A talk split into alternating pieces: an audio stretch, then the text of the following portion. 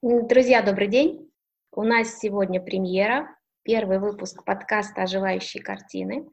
Это наше первое совместное с вами плавание в мир образов, ассоциаций, чувств, эмоций, мыслей, а может быть и воспоминаний, которые вызывают у каждого из нас произведение искусства. Ведем мы его сегодня втроем. Меня зовут Марина Балашова, а моих соведущих Елена Иванова и София Саликова – ну что, начнем? Знаю я эту картину, могу про нее рассказать. Ну, я знаю, что она знаменитая, но не, не, так точно не могу сказать. Давайте, можно я пару слов скажу? Эта картина находится в музее Фаберже, и меня прям так зацепило, что я стояла и пять минут на нее смотрела, потому что меня эмоции переполняли. Мне очень захотелось, чтобы мы сегодня вот про нее поговорили. Ну, Лена, вперед. Ну, художник. Картина называется «Трудный выбор». Второе название «Женщина или ваза». Автор Генрих Семирац. Угу. Тут речь идет о Фрине. Знаешь, что такое Фрина? Нет. Там паспа. Это женщина, натурщица, которая сначала была натурщица у проксителя. И уже он ее рисовал э, где-то около э, конец 19 века. Это идеал был женщины древности, потому что сфрины даже Афродиту лепили. Из мрамора высекали Афродиту. Угу. Настолько она совершенна. И здесь э, речь идет о том, что ее защищало даже население. То есть ее хотели наказать за то, что она такая, она не должна была быть обнаженной, да, ее продавали. То есть невольничий рынок, я так понимаю, да? Семирадский увлекался сюжетом да, античности, да. и, собственно да, да. говоря, это история оттуда. Фрина а, и Посейдон, у него, у него несколько картин на эту тему, а, и он искал женщину, которая бы напоминала вот Фрину. Еще есть другое название, Фрина Кампаспа, первоисточник вот этих всех красивых женщин, это была Фрина. Очень много было последующим повторов в XIX веке искали красивых женщин, ее сравнивали с Таис Афинской, вот что-то с этим связанное. И очень много даже Рейнольдс писал. То есть э, художники воспевали женскую красоту, но перво, первообразом была Фрина. Картина мне очень нравится. Мне был важен сюжет самой картины, про кого это, и биография художника. Но когда ты начинаешь раскапывать историю отношений а, модели художника, то это Пигмалион и Галатея. То есть из совершенно неизвестных булочниц, практически Фрина и была булочницей, из каких-то неизвестных булочниц вдруг становится богиней, просто богиней, понимаешь? И, например, известно, что многие художники рисовали своих жен, ну, это Рубинс. И сколько жен, почему там разные, то есть мы даже не сравниваем. И очень многие, например, у нас в Эрмитаже висит картина, говоря, дочери художника. То есть мы даже не знаем. То есть мы камеристка, написано камеристка Рубинса. А выясняется, что это дочь художника. И я, например, знаю, что у Рафаэля разные Мадонны. Одна Мадонна – это его мать, а все остальные Мадонны – это его возлюбленная на которую он так и не смог жениться. Ну, то есть вот, а, вот мне кажется, что вот тогда вот эта вот магия картины, она становится еще больше для меня. Если раньше я просто могла сослаться на библейский сюжет, на палитру красок, что, например, для определенной школы, там, например, испанской школы, там, или, а, скажем, рублевской школы, характерны определенные способы изготовления красок, скажем, определенная палитра, то есть цвет доминирующий, да, как, какой использовался, техники, которые не использовались, то сейчас она стала для меня живой картина, потому что она усилена теплом отношений. Как художник, вот любя эту женщину, почему он так ее нарисовал, а никак не иначе? Потому что это определенный период их отношений. И вот для меня это стало больше даже магией, чем просто я знала, сюжет картины или биографию художника. Как правило, всегда у нас там трагическую картину рисуют, но же были у них очень светлые периоды, в которые они восторгались. Или я когда вот была в Фигейросе, э, в доме э, музея э, Дали, Гала, который он любил, который ему изменяла направо-налево, Он во вс... он даже если вот ты видишь картину, а, скажем, там одно, одно изображение, ты, ты отойдешь вдали, ты видишь и галу эту. То есть настолько он ее вписывал, впечатывал в другие образы, это было что-то, он просто от нее без ума был. Вот это безумие, любя женщину, которая крутила им как хотела и делала на этом большие деньги, это фантастика. Художник ослеплен этими отношениями. Лен, а я вот совсем по-другому ощущаю. То, что вы говорите, я, например, это не вижу вообще никак. Я помню, просто я когда увидела, меня чувства очень сильно захватили. Я просто себя, я представила, как себя чувствует вот эта девушка вот в этой ситуации. Чувства были жуткие просто. Понимаешь, это, это внутреннее состояние той женщины, которая может испытывать стыд или не испытывать стыд. Вопрос, сколько раз она была обнажена и при каком количестве людей. Вот понимаешь, есть искусство на показ, да, например, Собчак вместе с этим э, в гробу лежали, да. Вам все никак не дает покоя эта история?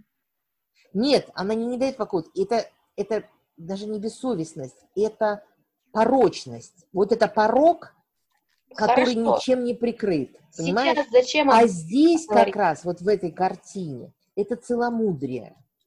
Это даже если женщина была порочна, как ее там в народе осуждали, она жила с многими мужчинами, то здесь она оказалась целомудренной. Вот, вот я к чему, что целомудрие, оно внутри, а не то, как, например, женщина зарабатывает себе на жизнь или вынуждена, или то, как, какой образ жизни она ведет.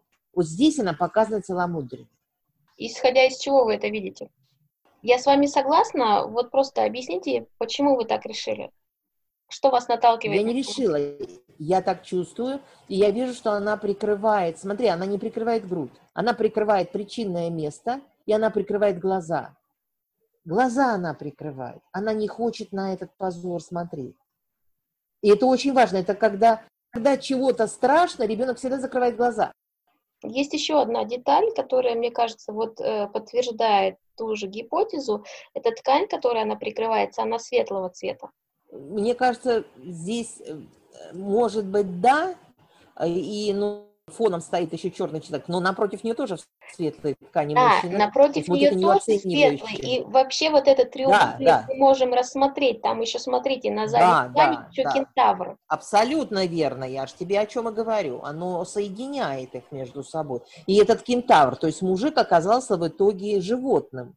Понимаешь, здесь как бы намеки, они сразу подсматриваются. Кентавр, это, да. это символика, он даже в античном мире определенные смыслы нес.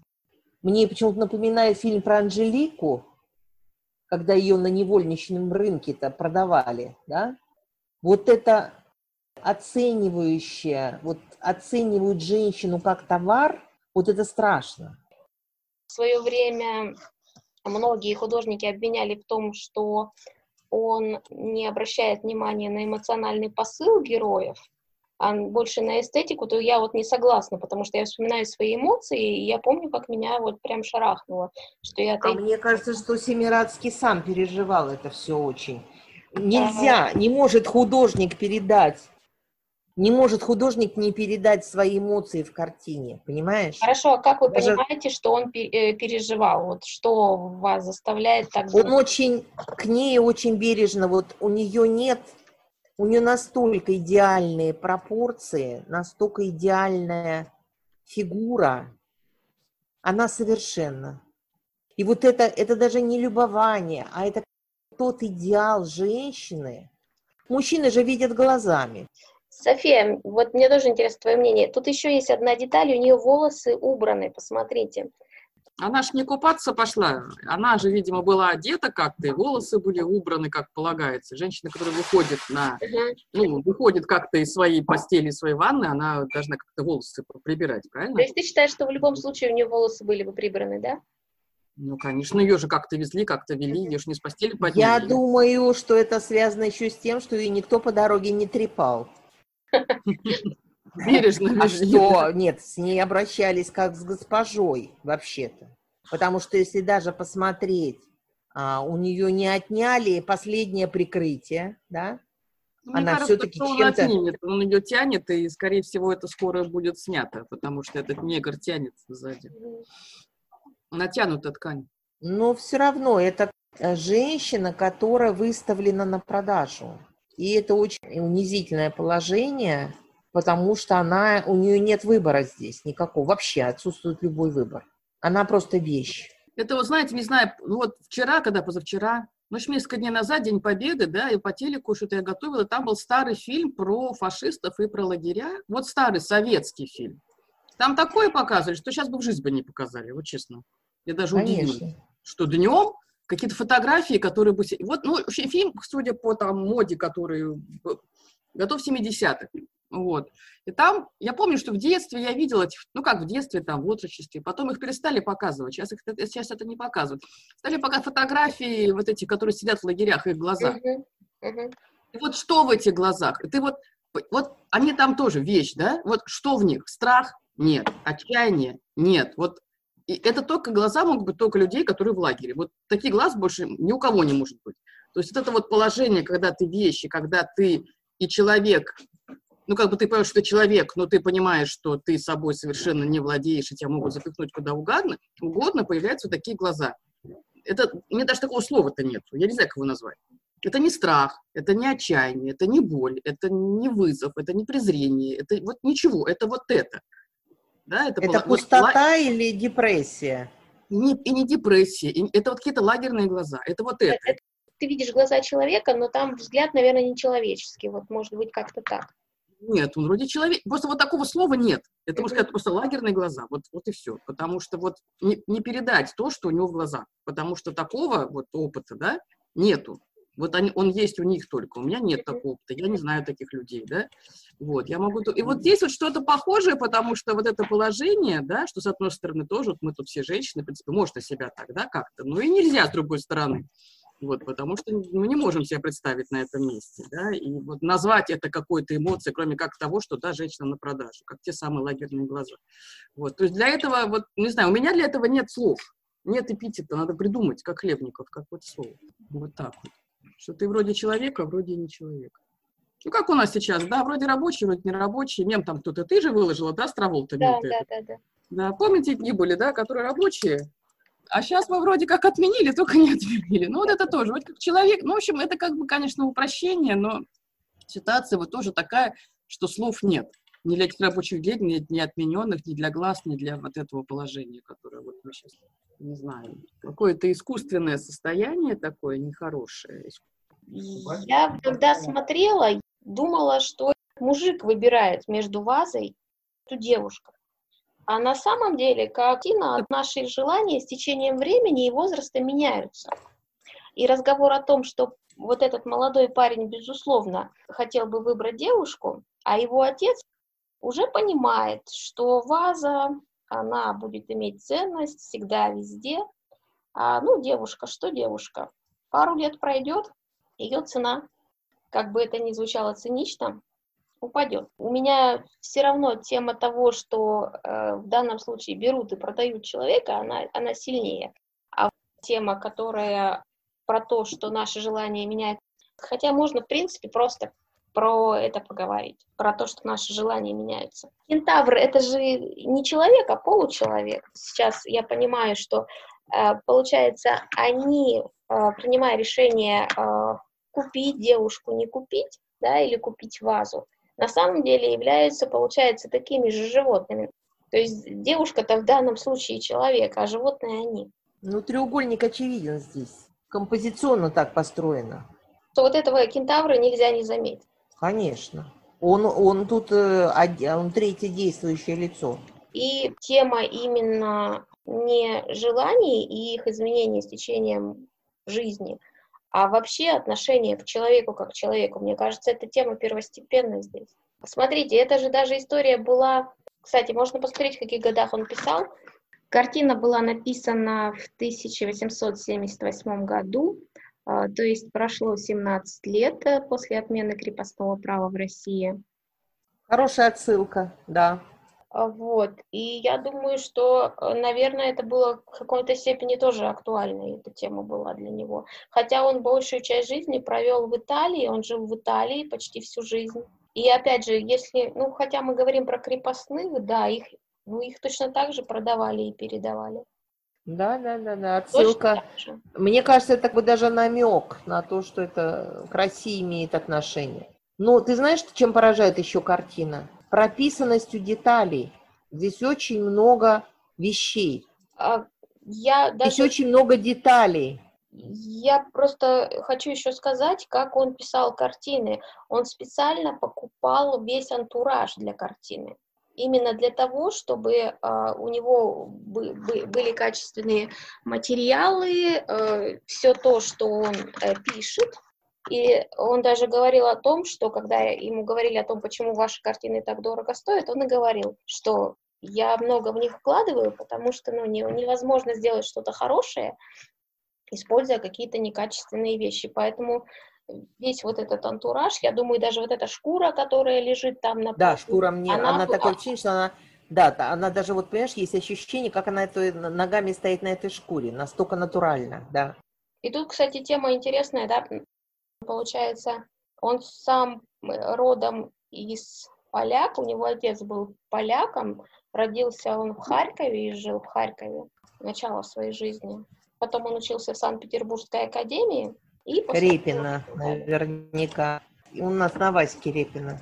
Знаменитейшая академия, где учились все выдающиеся русские художники опять возвращаясь к тому, что его многие обвиняли в том, что он не передает эмоциональное состояние своих персонажей, мне кажется, вот эта картина как раз про обратное. Он очень хорошо передает. Там еще были обвинения в том, что э, он долгое время жил в Италии, видимо, это многим не давало покоя, и он был достаточно популярным художником при жизни. И его обвиняли в отсутствии русскости. А мне кажется, вот как раз эта картина, я думаю, исходя из того, что она вот так эмоционально захватывает тебя, то тут русского-то на самом деле очень много. Другой вопрос, в какой форме это подается.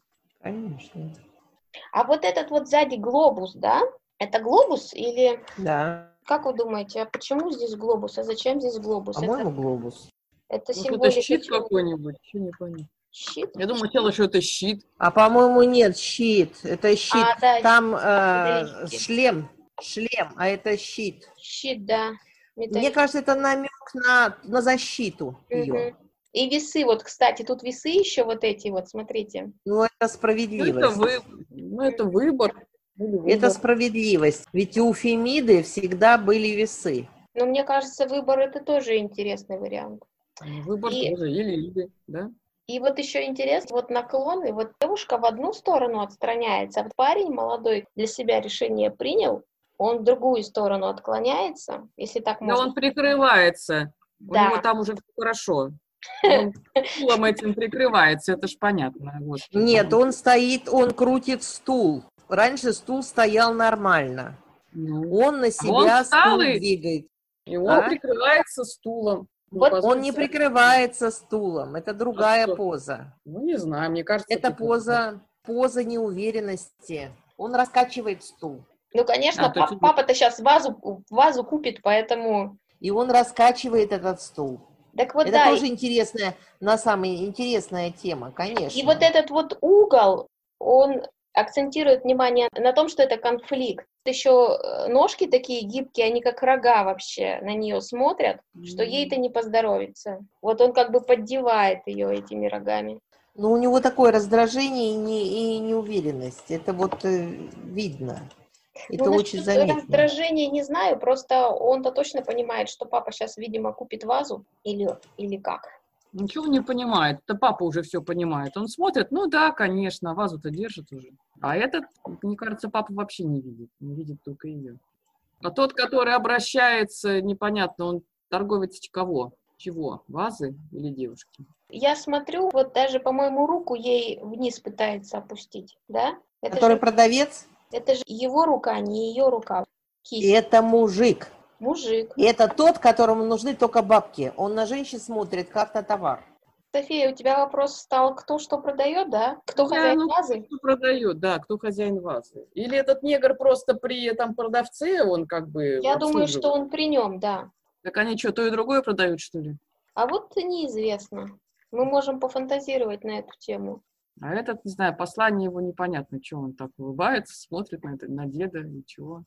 Ну, у него такой листивый взгляд, услужливый, он готов сделать все, чтобы сделка состоялась. У меня еще это есть, и еще это есть, да? Ну, скорее всего, да, он продает и то, и другое. Оптом дешевле, да? Возможно. Ну, видите, мы сейчас, ну, как бы с нашего времени на это смотрим, да? Раньше люди иначе жили.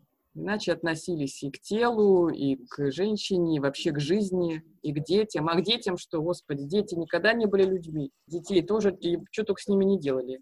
Детства не было понятия детства. Это недавно все появилось. Тогда все это было в порядке вещей. Детей даже изобразить-то нормально не могли, изображали как маленьких взрослых. Ну вот, забавно, такие картины есть. Тоже, кстати, русский художник, не помню.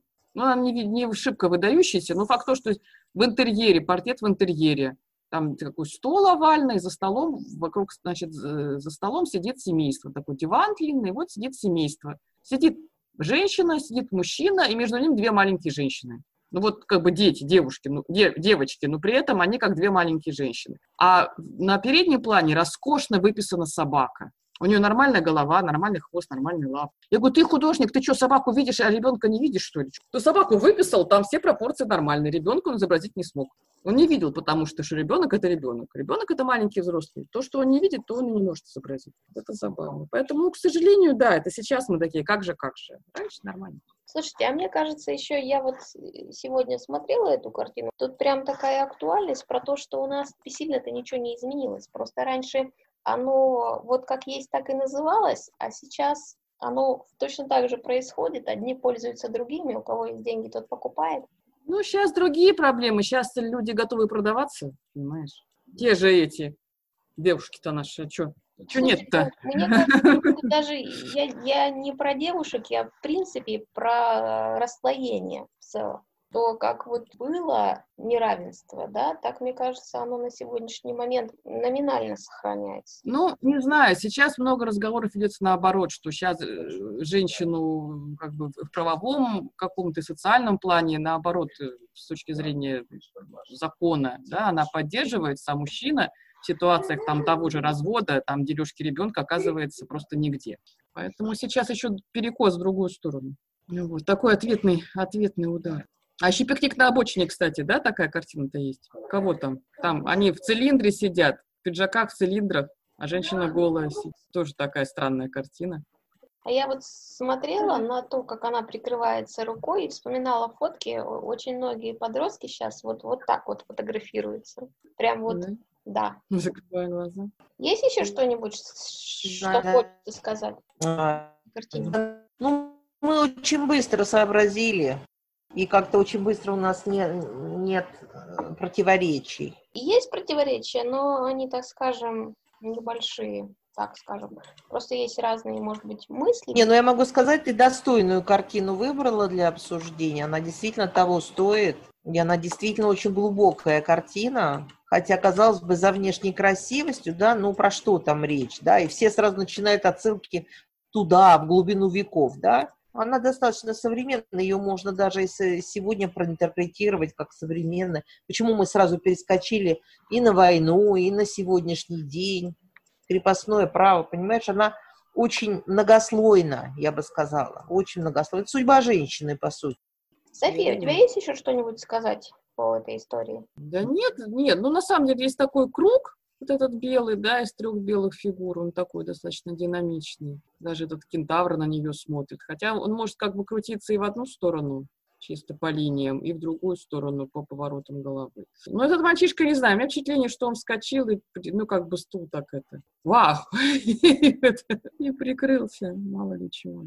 Не, ну то, что это русская, как бы я знала, что ну, картина такая знаменитая, что она русская, она как бы сразу было понятно, что русская, да, что это вот эта наша школа, Василия Острowская, она, конечно, пробивается. А как ты это увидела? Не знаю, ну, вот, ну, пока это Академия только... художеств, понимаешь? Академия да, художеств да. у всех. Вот, это классика. Э, ну, я не знаю, я просто, вот, ну, есть же, вот есть Эрмитаж, есть Русский музей, да, вот эта картина где висит? Висела бы. В Русском музее, В Русском конечно. музее, ну, все как, ну, тут Почему? вот так вот. Почему? Ну, Академическая школа, понимаешь? Это видно сразу, академическая ну, школа. Ее, да, что Слушайте, вот она ну... должна висеть в русском музее, там, где вот Иванов там висит, да, вот или Абсолютно верно, мне тоже почему-то Иванов вспомнился. Что-то Иванов вспомнился, да. Вот, и как что она вот русская, я, конечно, там, э, э, я что-то видела, конечно, но я не могла вспомнить, чего и как, но то, что она русская, это было понятно сразу. А Третьяков не покупал его картины к себе в галерею? И вообще его чертополохом, чертополохом называли его современники, художники. Не знаю, все вроде на, наоборот, все такое, как Академия художеств любит, канонично все достаточно, выверенно и так далее. И Академию художеств ругают вот за вот это, то, что слишком классически, так сказать. То есть вы прям вот щелкнули, что это Санкт-Петербург, да? Здорово. Не, ну что, по крайней мере, это русское, и что ну, русская в смысле петербургская, хотя петербургская это не русская, да? Ну, вот русско-петербургская это да. Спасибо большое, мне сегодня было очень интересно. Было несколько таких э, запоминающихся интересных моментов, когда вы сказали, что «а в каком, в Эрмитаже или в русском?» То есть я понимаю, что я на эти вопросы не ответила, а вы так сходу все это делаете. Можно обратную связь от вас услышать, как вам сегодня? Ну что, интересно, мне, мне очень понравился выбор картины. Я считаю, что очень удачный сегодня потому что она сразу навела нас не только на какие-то очень глубинные темы, но и эстетически картина очень интересная. И она как бы сразу захлестнула нас. Мы включились в момент. Она действительно задевает чувства, и главное, она задевает еще наши размышления. Она заставляет размышлять. Может быть, я не знаю, у современников, может быть, этого не было, они просто разглядывали картину. А у нас возникают мысли на эту тему. Насколько глубоко она сегодня, может быть, автор и не думал, что так она зацепит, но она сегодня цепляет очень сильно. Не, картина, да, тем более, я говорю, что-то я тут эти лагеря вспомнила, глаза эти, да, то есть какие-то такие вещи совершенно не, которые рядом не стояли, кажется, да, с этими лагерями. Ну да, так и есть. Да, и какие-то вещи почему-то пошли в параллель с этим. Друзья, сегодня мы говорили про Генриха Семирадского, про Фрину, про Русский музей. И э, сегодняшний разговор я хочу закончить одной историей. Как известно, император Александр III был большим почитателем искусства и страстным коллекционером. У него была обширная коллекция, которая уже с трудом помещалась в дворцах императорской семьи. И в 1889 году на выставке Генриха Семирадского присутствовал Александр III, и, находясь у картины Фрина на празднике Посейдона, которую он впоследствии купил, он высказал идею о создании музея русской живописи. Так начиналась история создания русского музея. И мне кажется очень символично, что в нашем первом выпуске звучит эта история. Друзья, спасибо большое, спасибо, что были с нами. А, мы приглашаем вас в следующий выпуск, в котором мы будем обсуждать картину, которую каждый из вас, я в этом абсолютно уверена, знает. Сегодня мы с вами прощаемся ровно до следующего выпуска подкаста «Оживающие картины».